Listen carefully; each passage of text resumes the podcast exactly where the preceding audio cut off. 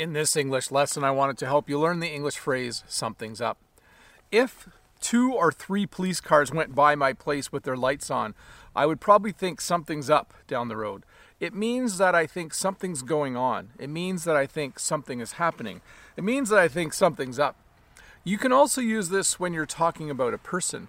Maybe your sister has been behaving strangely lately and you're talking to your brother. You might say, Hey, I think something's up with our sister. I think something is happening in her life that's making her behave just a little bit differently.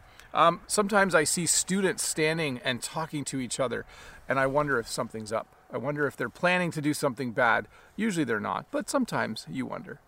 The other phrase I wanted to teach you today is the phrase up to. Um, this has a couple meanings. The one I want to focus on mostly today is when you think someone is doing something. Usually we have the word no good with this as well. We'll say we think someone is up to no good. But you can use it just as up to as well. You could say, What are you up to tonight? And someone could say, Oh, nothing. Do you want to go out and have a coffee? You could say, I want to know you could say, uh, What are you up to this weekend? And the person could say, Oh, I'm really busy this weekend. Uh, I have a lot going on. So when you use up to, it simply means what the person is doing or what they have planned or what they're going to do.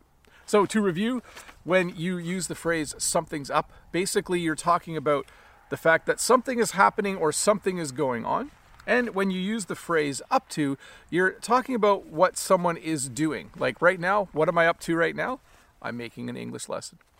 Um, but hey, let's look at a comment from a previous video. I'm that's usually what I'm up to after work. Um, what do I do after work? What am I up to? I'm usually making an English lesson. Uh, today I could sit nicely at the picnic table. Hey, this comment is from Ivan, and Ivan says, "Dear Bob, would you consider making a channel about flowers with kind regards?" And my response was, Jen and I have talked about this but aren't sure if there is enough time in our week to do this. It certainly would be very nice. So, as many of you know, uh, I live on a flower farm. Jen grows flowers. I help grow the flowers. Jen does more of the work than I do. Um, but it is a beautiful place to live, and especially in the summer, uh, the colors are amazing. It's just a really cool place to be. And uh, Jen and I have talked about whether we should make another YouTube channel where we make videos about the farm and show everyone lots of flowers. We might do that, but I doubt it. Um, it, it. It's a lot of work making videos. Maybe we'll make one or two videos this summer to kind of show what's happening on the farm. Um, but for now, I would say, um, yeah, thanks for the comment, Ivan, and thanks for the suggestion. But I think for now, we probably won't be doing that. But what I can do is I could take you for a walk. Um, because even though it's March right now, and it's fairly cold out here today, it's about four degrees. I'm back to wearing my winter coat, you'll probably notice.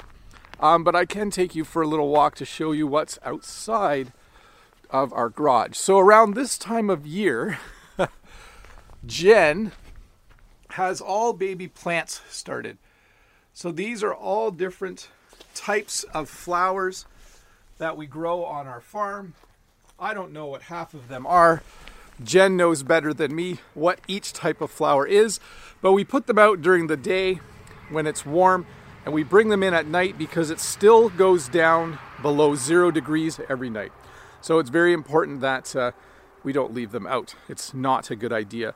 Um, because, yeah, if they freeze, they die. I think you probably understood that part of it. Anyways, uh, we'll see. Maybe a couple videos about the farm in the summer on another channel, but probably not. Bye, everybody. Hi, Bob the Canadian here. Thank you for listening to this English podcast lesson. If you would like to support me in the work that I do as an online English teacher, please visit patreon.com slash Bob the Canadian.